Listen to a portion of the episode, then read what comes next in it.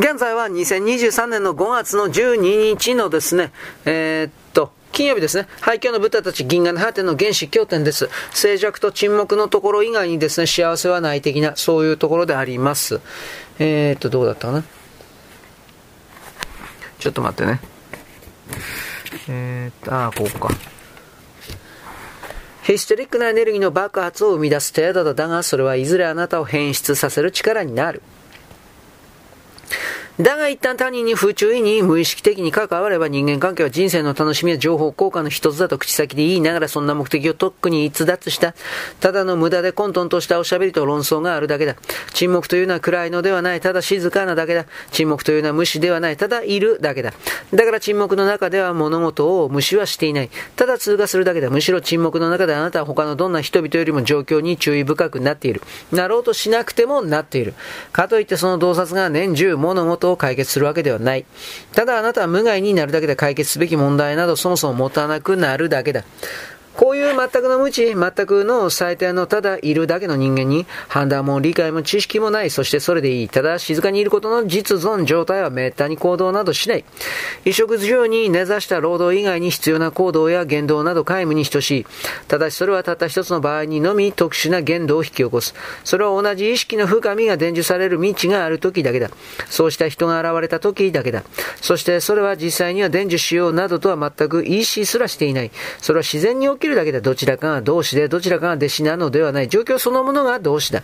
かといって、そういう伝授だけが意識の特性なのではない。普通に食べて寝て起きて、挨拶制度に最低限度の口を聞く。この中に脈々と本性は生きている。だから今安心できるこの瞬間にあなたがくつろげないのなら、あなたたちには一生もあるいは何回生まれても安心もくつろぎも悟りもありえない。静寂も安心もそれらはそれがある時に味わわなかったら決して永久に味わうことはできない。それにはたった数時間でいいのだ。その後あなたが死のうが今この時その安心の時があるのならばとんでもない貴重な空間をあなたは台無しにしている。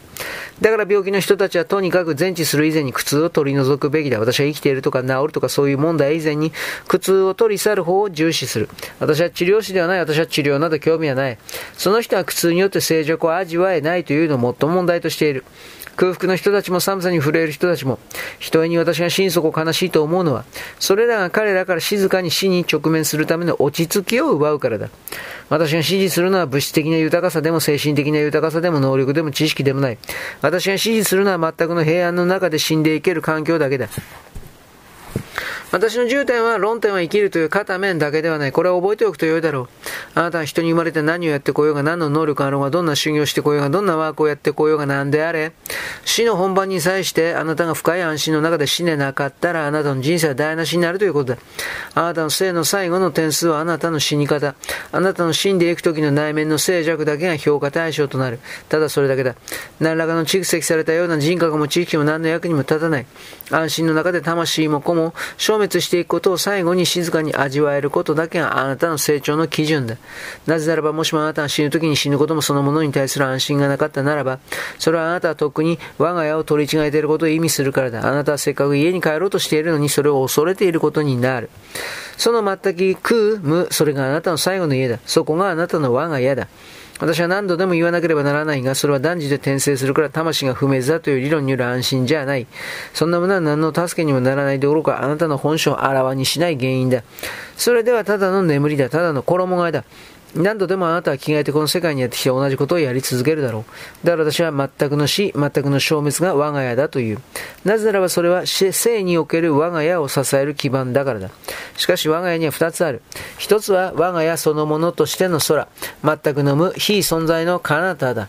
もう一つは、それを背景にしてこそ初めて支えられる、あなたのただの生存、ただの存在性。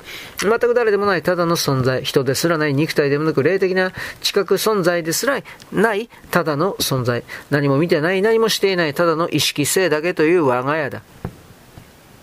それは無の性質を持った存在と逆説的な正反対のものの融合でこうした静寂無心沈黙を通してししてしか、あなたは死と仲良くはなれない。なぜならば死とは静寂無心沈黙そのものだだからだ。あなたたちが物理的な肉体の死であれ、精神的な死であれ、それと仲良くなるべき理由はただ一つだ。たった一つだ。それはもともと自然の万物の反面が死によって成立しているからだ。これは全く当たり前の事実だ。説明の必要すらない。これ哲学でも宇宙論でもない。消滅は全く自然なな成り行きだ。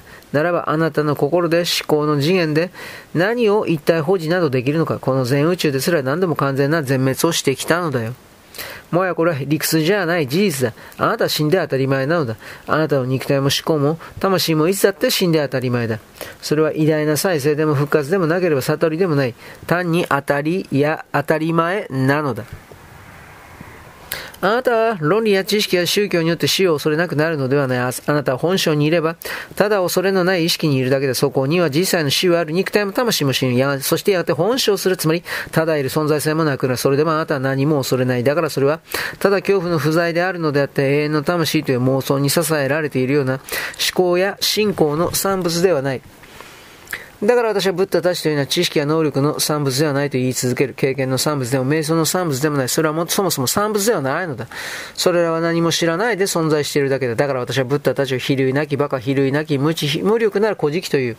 それは蓄積じゃない。信用とは本来積むのではない。逆では下ろすべきだ。無知の中にあってただの存在性があなたを包むときに、誰がそんなものを自慢できる？誰がそんなものを誇示できる？だから嫌でもあなたは謙虚になる。